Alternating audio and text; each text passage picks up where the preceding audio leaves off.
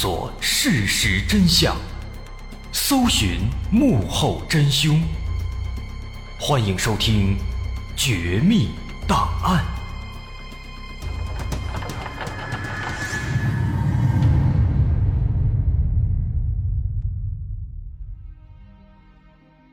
还原事实，探索真相。欢迎来到今天的《绝密档案》，我是大碗。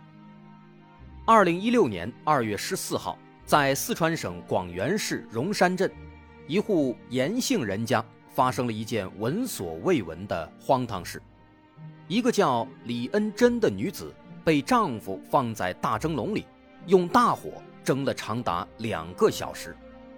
在这两个小时当中，李恩珍不断的发出痛苦的哀嚎，但奇怪的是，哀嚎声虽然引来了无数的村民围观。却没有一个人敢上前伸出援手，这导致李恩珍最后被活活的蒸死。一条鲜活的生命竟然被活活的蒸成了一道熟食，这究竟是怎么回事呢？李恩珍究竟犯了多大的错，以至于被架上锅遭受这种酷刑呢？村民们的旁观又是否有什么隐情呢？一九八四年八月，家住四川广元市荣山镇的李家夫妇生下了一个女儿，这是他们的第二个女儿，他们给她取名叫做李恩珍。他们的第一个孩子也是一个女儿，虽然他们没有重男轻女的意思，但因为他们俩属于近亲结婚，所以大女儿天生就患有严重的斜视。这种天生的重度斜视是很难治愈的。夫妻俩很发愁，但又无可奈何。幸好第二个孩子李恩珍，他没有这样的问题，这让夫妻俩很高兴。在之后的日子里，对李恩珍也更加的偏爱。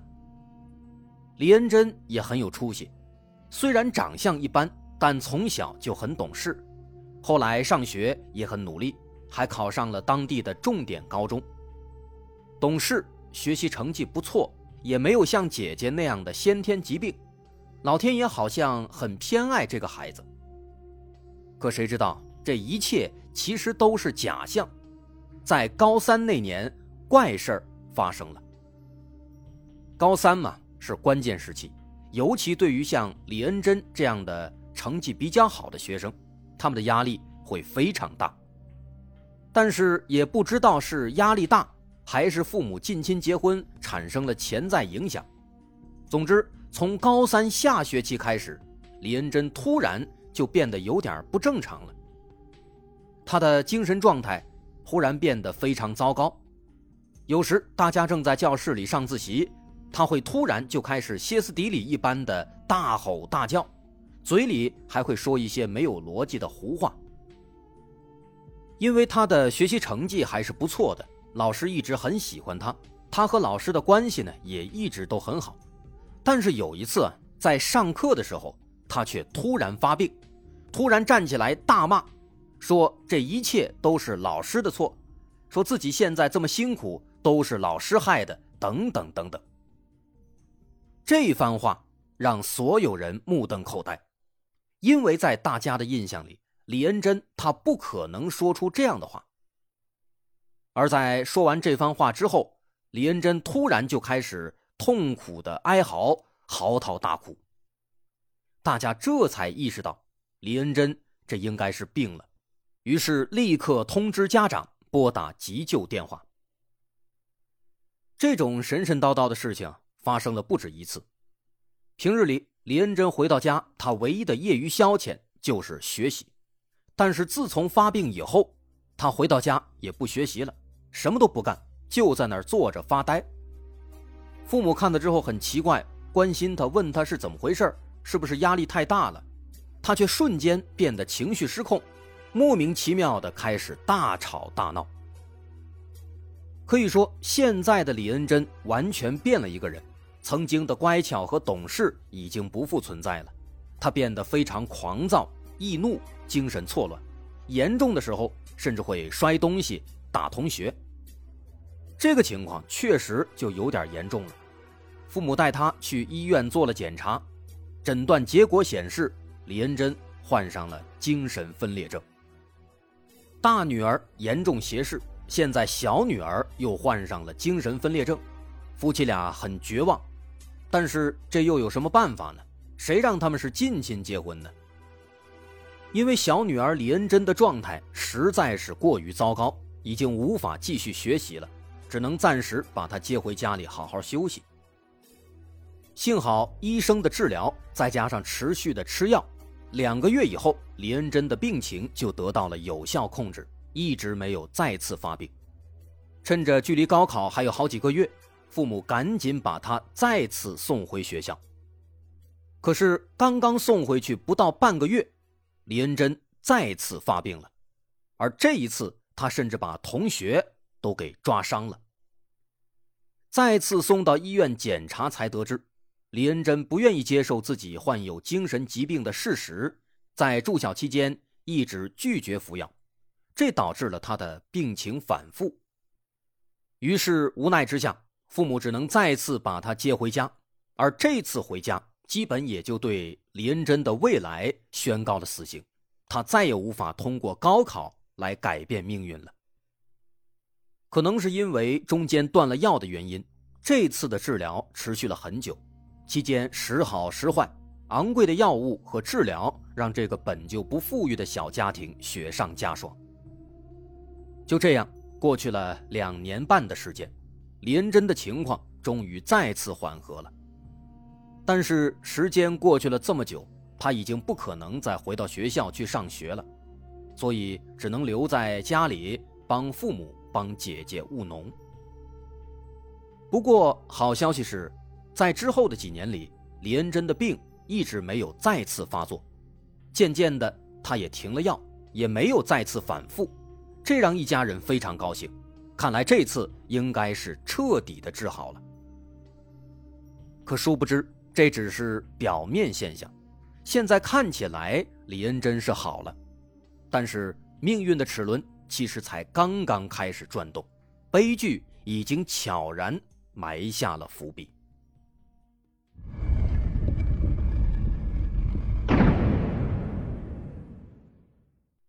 转眼间来到了二零零六年，李恩珍已经二十二岁了，对农村姑娘来说，已经到了出嫁的年纪。这个时候，她的父母又开始发愁了，因为村里的人们都知道李恩珍有精神病史，而且他的父母又是近亲结婚，所以大家对他们都比较嫌弃，不愿意跟他们家攀上亲家。所以无奈之下，他们只能向媒婆求助，希望媒婆能帮忙介绍一个。果然没多久，媒婆就介绍了一个单身小伙，这个小伙。住在隔壁村，他叫严武，是家里的独生子。严武为人老实，长得人高马大，唯独就是没上过学。当时已经是零六年了，没上过学，属于是不小的劣势了。所以说他一直说不上媳妇儿。当时李家人一听，感觉严武这条件还是不错的。李恩珍看了一下照片，也比较满意。但是，一家人的心里啊，其实也在犯嘀咕。毕竟李恩珍她有精神病史，人家严武会不会嫌弃呢？都说媒婆口无量斗，其实媒婆在介绍的时候，压根儿就没有说李恩珍有精神病史这回事儿，就光说这姑娘长得白净，上过学，乖巧懂事。所以当时严武一听很满意。后来严武和李恩珍见了几次面。两人都觉得对方不错，所以后来没多久，这门婚事就定下来了。在结婚以后，这小两口日子过得也还不错，夫妻感情也愈发深厚。李恩珍确实没有再犯过病。没过几年，李恩珍给严武生了一儿一女，儿女双全，严武别提有多高兴了。在平日里，严武负责赚钱养家，李恩珍。负责相夫教子，就这样平静的度过了九年，来到了二零一五年。都说世事无常，廉贞这儿也是一样的，该来的他总会来。近十年以来，李恩珍都没有再服用过药物巩固治疗，而精神分裂它其实是一种难以根除的疾病，所以一直以来都存在着复发的隐患。如果过度劳累或者情绪受到强烈刺激，是有可能复发的。在过去的九年时间里，严武把他照顾得很好，他一直没有复发。但是现在不一样了，这个复发的契机马上就来了。随着他们的两个孩子渐渐长大，都该上学了，家里的经济压力也随之变大了。为了帮丈夫分担压力，李恩珍和丈夫一起去外地打工，而打工的生活是非常辛苦的，在工厂里昼夜两班倒。李恩珍身体弱，经不起太大的折腾，干了没多久，有一次在上夜班的时候，她突然就晕倒了。直到李恩珍被送到医院，经过检查，严武才得知妻子有精神病史。但严武他到底是一个老实人，他并没有因此生气，毕竟两人已经生活了这么多年，他更多的其实还是心疼。但糟糕的是，这次病倒直接引起了李恩珍的精神分裂症复发，而这次病情变得更加严重了，发病。也更加频繁了。有时他正在跟别人聊着天，前一秒还好好的，后一秒突然就开始大吼大叫，情绪起伏非常大。严武带着李恩珍四处求医，虽然确实能够缓解病情，但是一直难以根治，这让李恩珍非常苦恼。严武很想帮妻子治好，为此他还尝试了很多民间偏方。真别说，也不知道是心理作用还是巧了，有一些偏方在用了以后，还真的就能稳定一阵子。但是这也仅仅是一时的，不是长久之计。可是眼看着李恩珍的发病次数越来越多，间隔越来越短，意识也越来越不清晰，严武的心里啊，那是别提有多着急了。家里发生这样的事儿，村子里面也少不了闲言碎语。好多人说李恩珍这个人有问题，容易沾染一些不干净的东西，所以才会得这样的病。那些老头老太太们，你一嘴我一嘴，三人成虎，众口铄金。再加上严武他本来就没文化，所以慢慢的他竟然相信了。那这可怎么办呢？大家都说要找一个道行比较高的法师来给李恩珍。做法驱邪，这样才能彻底根除。咱们在之前的节目里面也说过几次，其实越是迷信的地方，巫术和医术越分不开。这里其实就是一个例子。二零一六年二月，严武听说附近的一个村子里来了两个很厉害的法师，一个叫樊志强，一个叫胡志军，说这俩人在外面很有名，不仅会做法。而且医术高超，尤其擅长治疗疯傻、癫痫等等这类的顽疾。严武当时一听，这不正好对口吗？非常高兴，赶紧托人问到了对方的地址，前去拜访。第二天，严武终于找到了这两位大师，但是见面一看啊，他发现这两位大师好像岁数也不大，估计也就四十来岁。不过没想到，这两位一张口都是什么五十二病方、《黄帝内经》、《周易》、《正义》，哎，说的还挺像那么回事完了，还给他普及了一些什么五行、周易，还有中医之类的知识。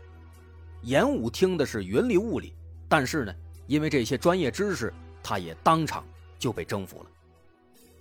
再一问价格，人家回答说，治一次只要一千块钱。他一想，一千块。这也不算贵呀，当即就邀请这两位大师去给妻子治病。可是严武根本不知道啊，这两位所谓的大师，其实就是两个活脱脱的骗子，这也是一个他们蓄谋已久的骗局啊。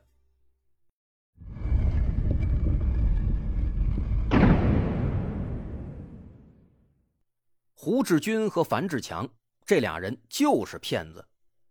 他们仗着自己看了一些风水、易经之类的书籍，又自学了一点医术，就开始走街串巷，给人看风水、治点小病。他们的本意呢，就是想骗点小钱。当然，如果遇到看病的能给人治好，那更好；治不好呢，也没关系，反正他们看完之后直接就跑了，去其他地方了。他们是有自己的固定的套路的，就像是李恩珍这事儿，他们在答应给治病以后呢，其实并没有马上去家里去看病，而是说要找一个黄道吉日，那个时候天时地利人和更好治。为什么要这样呢？因为他们要利用这段时间去四处打听，打听一下李恩珍的基本情况，得病多久了，有多严重，都有什么症状。了解到大概的情况之后呢，他们再根据李恩珍的病情去搜集一些民间偏方，到时候好用。可以说呢，这段时间就是给他们做准备用的。等到了那个黄道吉日，两人再去家里，哎，不等对方开口，直接报出李恩珍的生辰八字、身体状况等等信息，就好像他们能够未卜先知一样。二零一六年的二月十四号，这一天。就是两位大师口中所谓的黄道吉日，咱也不知道这个黄道吉日是根据什么算出来的，可能因为这天是情人节吧。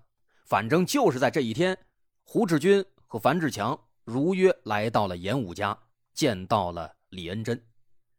在见到李恩珍以后，他们先是跟刚才说的一样，汤汤汤汤把自己调查好的李恩珍的情况全都说了一遍。李恩珍和严武一听呢，确实很震惊。认为这俩人确实是大师啊，怎么什么都知道呢？完事以后呢，他们还煞有介事的把了把脉，又拿出各种法器，哎，装模作样的做了一会儿法，接着就开始满嘴跑火车了，说李恩珍这病啊不好治，精神分裂是一方面，另一方面呢，是因为李恩珍在打工的时候夜班上太多了，沾了太多的邪气。好家伙，咱也不知道这上夜班跟沾邪气能有什么关系。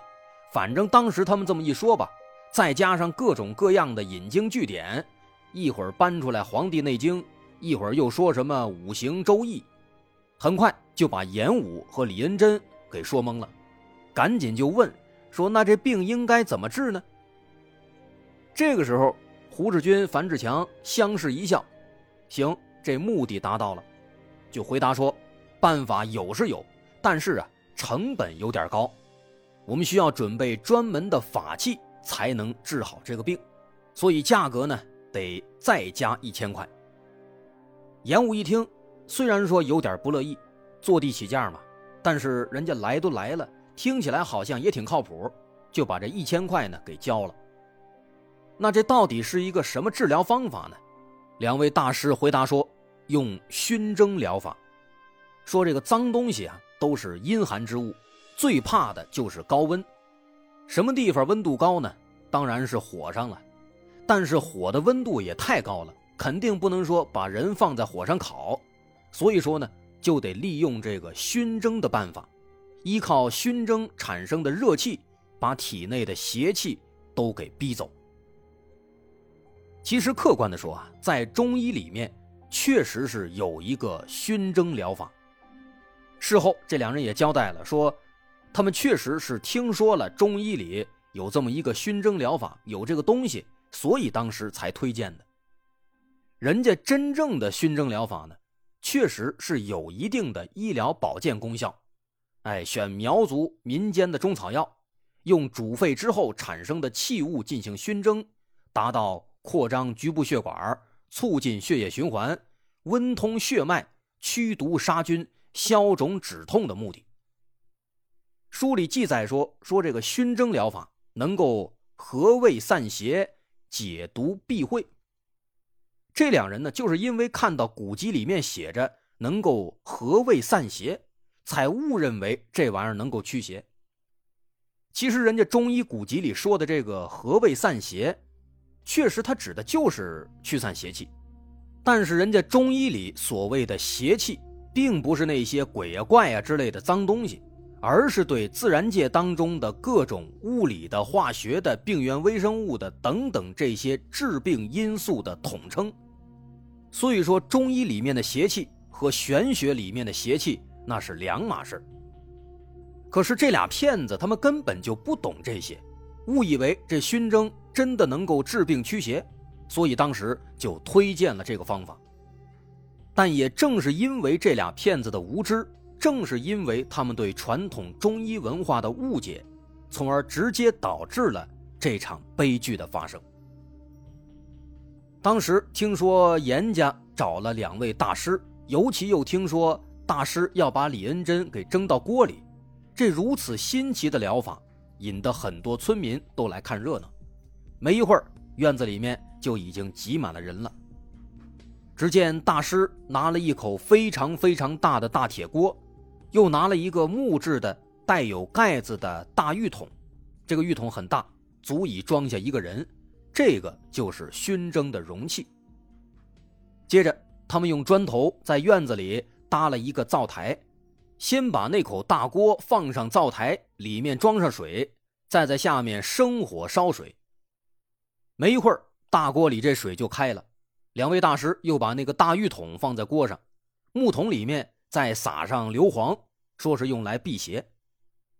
一切准备就绪，两位大师换上一身道袍，拿起法器，开始围着灶台来回做法。两人围着灶台是来来回回转了好几圈，一边挥舞着手里的道具，一边是念念有词，也不知道在说什么。等转完了以后呢？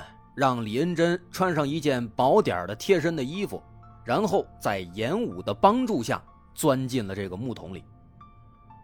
李恩珍虽然是频繁的发病，有点神志不清，但是起码的理智还是有的。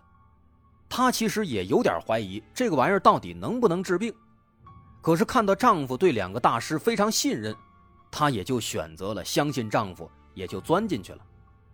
另一方面呢，李恩珍自己啊。也是饱受疾病折磨，也想让自己尽快的好起来，所以当时呢，他也是抱着试一试的心态，就很听话的进去了。可是没想到啊，这一钻这一进，就把自己给送上了绝路呀！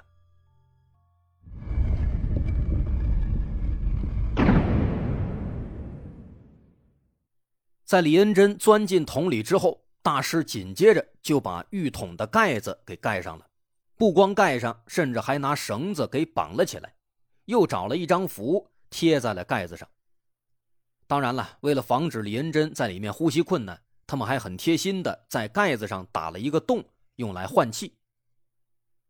之所以让李恩珍钻进这个桶里，其实他们也是参考了中医里面的那个熏蒸疗法的具体操作步骤。人家传统的这个熏蒸疗法，确实就是让人。坐在一个容器里面，然后呢，用药草蒸汽去熏。但是这两位，他们显然对具体的操作流程啊理解的有点偏差。人家真正的熏蒸疗法，让人坐进去以后呢，起码头是在外面露出来的。他这儿倒好，直接把整个人给关在桶里了，就留了一个小洞作为呼吸孔。但凡是有点脑子都能知道，等里面一热起来。这么小的一个洞，其实根本就不够用。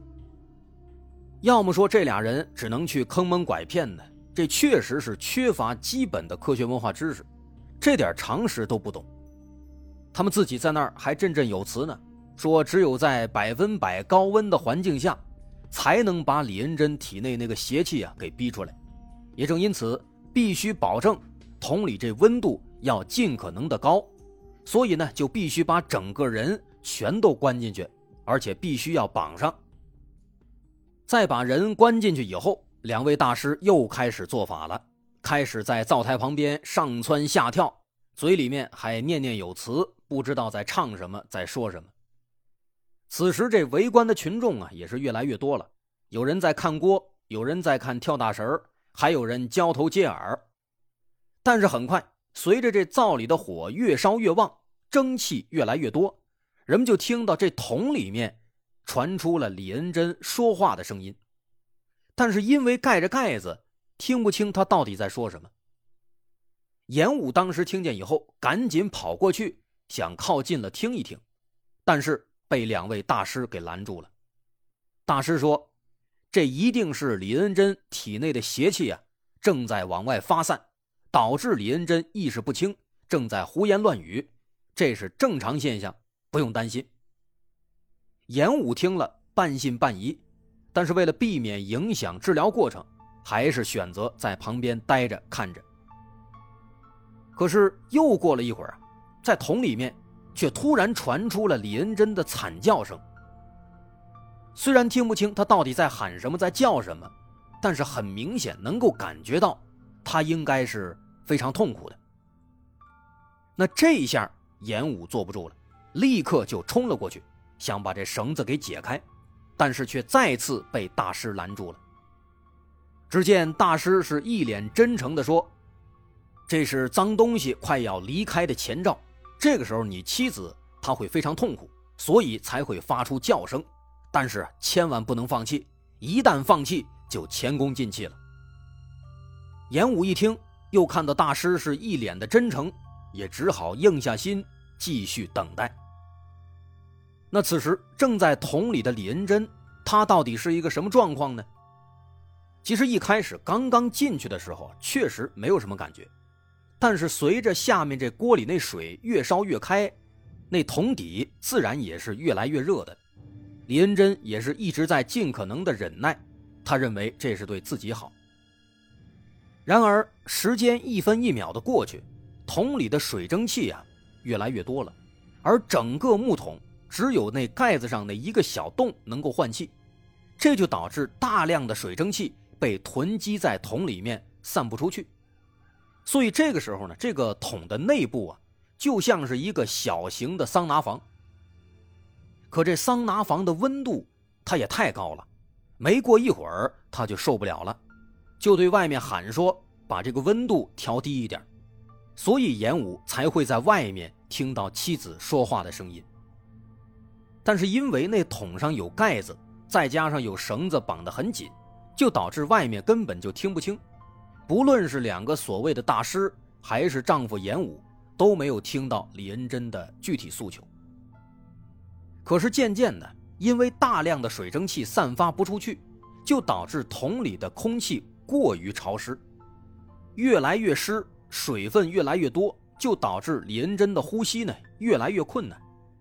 再加上温度变得越来越高，他全身上下所有的皮肤啊都已经开始发红发烫了，两只脚的脚底甚至已经被烫得没有知觉了。这个时候，李恩珍实在是无法忍受了。于是开始拼命的呼喊，一边哭一边大声的求救，但是还是没有人来救他。满清十大酷刑有一个叫蒸刑，顾名思义，用一个大瓮，四周堆满烧红的炭火，把犯人放进去，在里面蒸。此时李恩珍他就是在经历这种蒸刑，桶里的温度越来越高。他的双脚早已经被烫出一大片水泡，每动一下都是钻心的疼。因为水蒸气的浓度极高，温度也高，这导致他每一次呼吸就好像是吸了一大口开水。他的声音越来越嘶哑，并不是因为呼喊的时间太长，而是因为高温的水蒸气已经灼伤了他的声带和呼吸道，他疼痛难忍。只能使劲的摇晃。但是，因为水蒸气的温度极高，他身上的其他地方也陆续被烫出了大片的水泡。在摇晃的时候，身体碰到桶壁，又是一阵钻心的疼。在如此高的温度中，他的体力迅速流失，他迅速进入了脱水状态，意识也渐渐的模糊了。不知不觉。他在桶里已经待了一个半小时，这个时候，大家也终于意识到，刚刚还传出哀嚎、还在晃动的桶，现在竟然没有了一丝动静。两位大师见状，介绍说，这治疗现在已经取得阶段性胜利了，李恩珍体内的邪气已经几乎被驱除了，再过一会儿就大功告成了。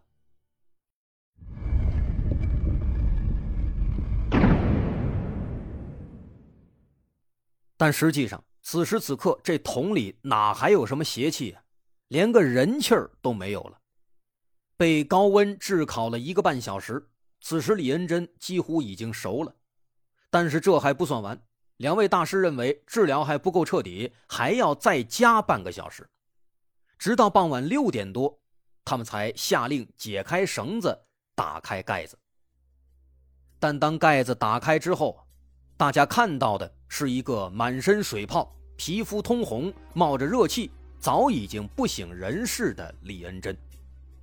围观群众见状。赶紧拨打了幺二零和幺幺零，同时冲上去七手八脚的帮忙。但遗憾的是，虽然救护车很快就赶到现场，可李恩珍还是没有被救回来，他确实是被活活的蒸死了。据说，连当时赶来抢救的医护人员都火冒三丈，怒斥严武竟然选择如此愚昧的方式去治病。至于这起惨案的罪魁祸首，那两个所谓的大师樊志强和胡志军，在发现大事不妙以后，他们赶紧趁乱逃离现场。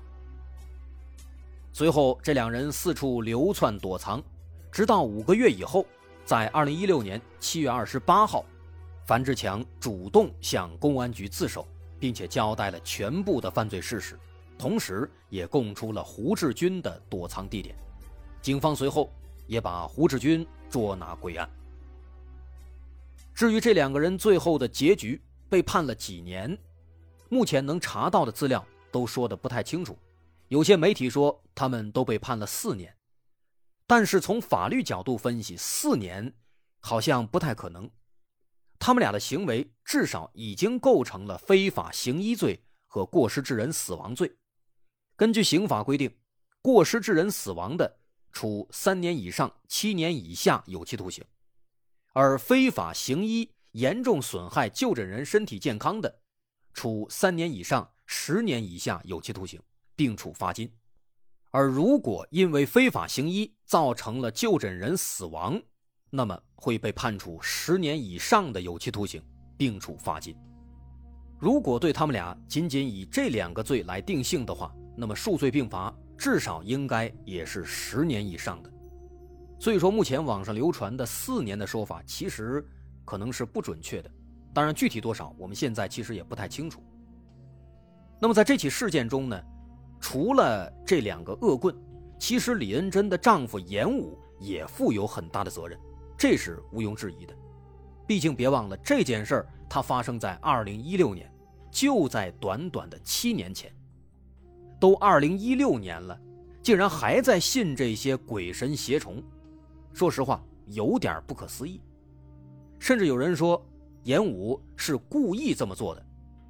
当然，这个说法呢，其实有点阴谋论的色彩，啊，我们也就听听就算了。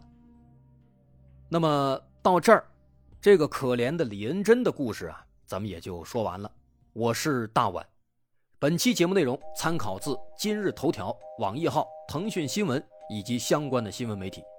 本期内容是结合上述媒体资料，二次改编演绎而来。如果您喜欢，欢迎关注我的微信公众号，在微信搜索“大碗说故事”，点击关注即可。我是大碗，感谢大家收听，咱们下回再见。